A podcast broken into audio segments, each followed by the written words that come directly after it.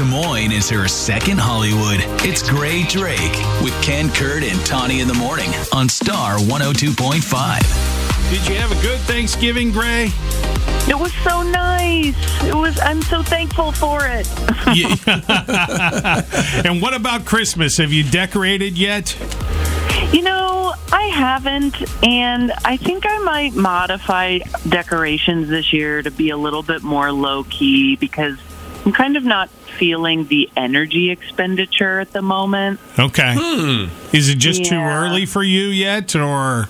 you- No, generally I do it uh, Thanksgiving weekend. Okay. Um, but I'm trying to do this thing I've heard about people talk about called resting. What is that? Can you spell that? No. It's like the biggest fad here in Los Angeles. Oh, it's like an LA thing. That makes sense. Hipsters. All right, Grae. Here's a clip now from Godzilla minus one.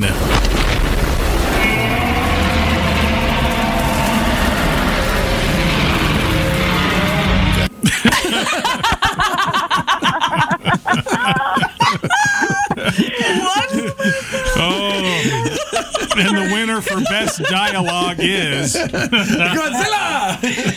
wow. At a certain That point. is seriously the best clip you've ever pulled. Well, thank you. I literally thought I- the same thing. Worked very hard.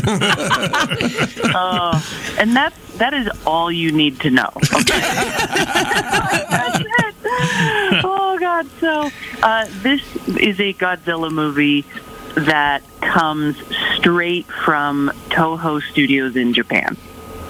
So this is uh, I don't know the rights issues that everyone has over the big lizard guy, uh, but there's plenty of American Godzillas that have come out. Uh, in the in the past, you know, probably ten years or so. Yeah, this feels this feels like a throwback, you know, because it used to be that was the Godzilla movies. Yes. They were all right out of Japan, right? Yeah. Exactly. Like something happened with the licensing, and Warner Brothers got a hold of it. Uh, legendary Pictures, and they're you know they're varying degrees of good. Uh, they're always trying very hard to have a story and, and and kind of elicit all these emotions, all while a giant monster is on the loose in the city destroying stuff. So Godzilla minus one is legit Godzilla. Okay, it, is. So there's subtitles through the whole film. I know some of you are going to sign off just because of that, which is fine. But you are only hurting yourself. This is the most exciting, most fun Godzilla movie I have seen since I was a child. yes, it looks fun. It looks like the old school people running for their lives. Things are getting tossed about every which way. It looks fun.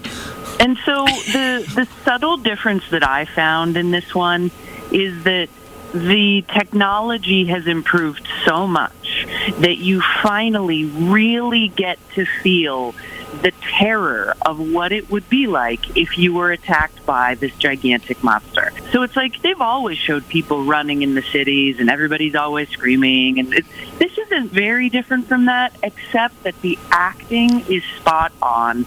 The camera work is incredible. And the very simple storyline is that this is kind of a prequel to the very original Godzilla because it takes place right during World War II. And it focuses on a pilot, and his name is Shinsuke. And he is a, he's a kamikaze pilot, and he fails on his duty. He didn't want to be a kamikaze pilot, and he is deeply disgraced. Uh-huh. Okay, this is Yeah. this is a, this is disgusting to the people of Japan, especially considering everything that they went through in the war. So he comes face to face with Godzilla and is very very traumatized over it. This is where the movie kind of reminds me of the new Halloween movie because it dealt with Laurie Strode's trauma over being chased by this psychotic killer. This is kind of the same with Godzilla. This poor pilot has really been through a lot in a country that's been through a lot and they're trying desperately to rebuild and then this monster just keeps attacking them and destroying everything and it is so emotional i like i was so it, it's very melodramatic but it works because these actors are amazing The CG is top notch. I've, for the first time, potentially ever, I have been terrified of this monster. It, it's, it's, he's so kind of like, like has this really intense energy that you never have seen before. His eyes like make a lot of connections. The sound is amazing.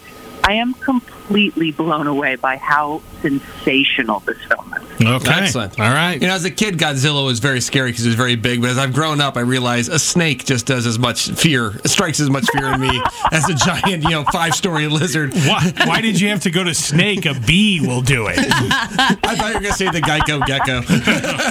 Whatever. It doesn't But take you're much. right. A bee would send me running as well. Yeah. Okay. I have a friend that works for Toho, and I asked him what the title meant because I don't understand it. Yeah. And he was explaining that uh, their belief is that Japan, after the war, was already at zero. And then they wanted to make this movie so that after Godzilla, Japan was at minus one. Oh, Oh, that's bleak. a real, a real uplifter. I get it. Yikes, I'm Okay. scared. All right. Follow Grae everywhere. Hit her up on her socials at Grae Drake and hear her anytime at star1025.com.